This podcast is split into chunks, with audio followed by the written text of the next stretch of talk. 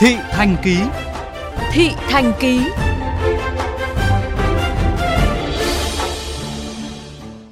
Thưa quý vị, không phải nút giao thông ở nội đô, nhưng thời gian gần đây, cầu Hồ Bắc Ninh trên quốc lộ 38 xảy ra ùn tắc với tần suất dày đặc.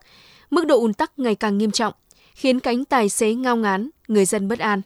Có những thời điểm, dòng xe ùn tắc kéo dài từ 2 đến 3 km, tài xế mất cả tiếng đồng hồ cũng không qua được ngã tư, biến nút giao thông này trở thành điểm nóng ùn tắc không chỉ tại Bắc Ninh mà cả khu vực phía Bắc. Ghi nhận của phóng viên VOV Giao thông.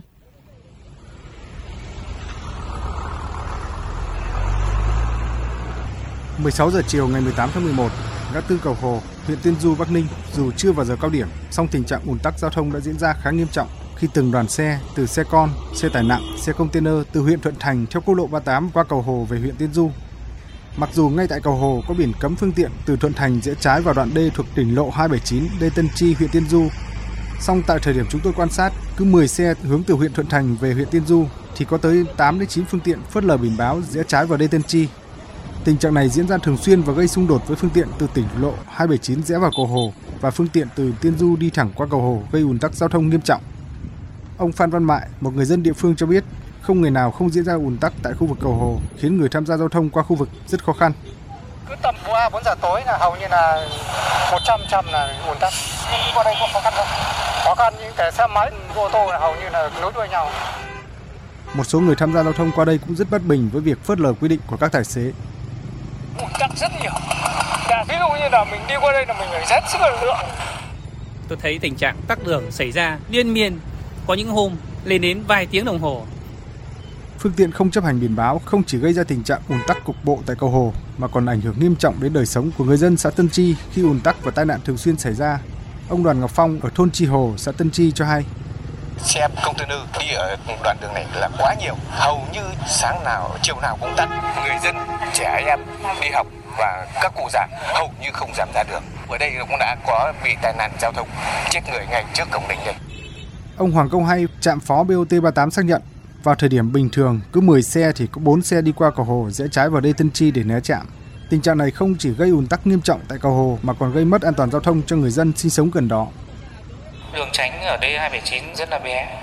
Đường D chỉ cho tải trọng 12 tấn thôi mà đi vào là khi hai xe tránh nhau là rất nhiều xe đã bị lật xuống D, xuống vào 38 cũ mà trong đó lại là khu đông dân cư nữa. Nên tai nạn xảy ra rất là thường xuyên. Ông Nguyễn Minh Hiếu, Giám đốc Sở Giao thông Vận tải Bắc Ninh cho hay, đơn vị đã phối hợp với Phòng Cảnh sát Giao thông Công an tỉnh Bắc Ninh cắm biển cảnh báo đầy đủ tại khu vực Cầu Hồ. Thậm chí tại khu vực này đã có camera giám sát giao thông do Công an tỉnh và Sở Thông tin Truyền thông quản lý, nhưng hiệu quả xử lý xử phạt chưa cao, dẫn đến người tham gia giao thông không chấp hành.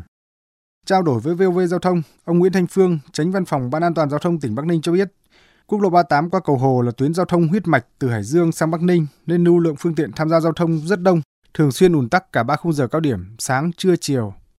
Đặc biệt, Cầu Hồ được xây dựng từ năm 1997, đến nay bề mặt đã bong tróc nhiều lần. Việc tập trung số lượng lớn phương tiện tải trọng lớn, nếu không may xảy ra sự cố với cầu, hậu quả sẽ vô cùng nghiêm trọng. Công an tỉnh cũng như là thanh tra cũng đã cử lực lượng chức năng ra đứng một ngày cũng 3 ca điều tiết giao thông. Nó cũng giảm được phần nào thôi, đến bây giờ chưa được triệt để. Chúng tôi cũng sẽ tiếp tục tham mưu cho các đơn vị chức năng làm sao để trong thời gian tới làm kéo giảm tai nạn giao thông tốt nhất tại khu vực Cầu Hồ này. Tuy vậy, tại thời điểm phóng viên VOV Giao thông quan sát, chỉ khi lực lượng cảnh sát giao thông dùng xe chuyên dụng chắn ngang lối vào đê Tân Chi, đoàn phương tiện mới không rẽ vào. Thậm chí, không một trường hợp nào bị xử phạt vì đi vào đường cấm. Và trong khi các giải pháp đưa ra chưa hiệu quả, hàng ngày người dân thôn Chi Hồ, xã Tân Chi vẫn phải hứng chịu hậu quả của đoàn xe tải nặng ngày nào cũng chạy qua trung tâm thôn, cắt ngang nối sang trường học, khiến cuộc sống bị đảo lộn hoàn toàn. Xe đi vào đây nhiều, xe công nó gây tắc đường, bụi nhiều. Tất cả các loại ô tô đi vào trong đường D này sẽ là con nhà cửa chung hết.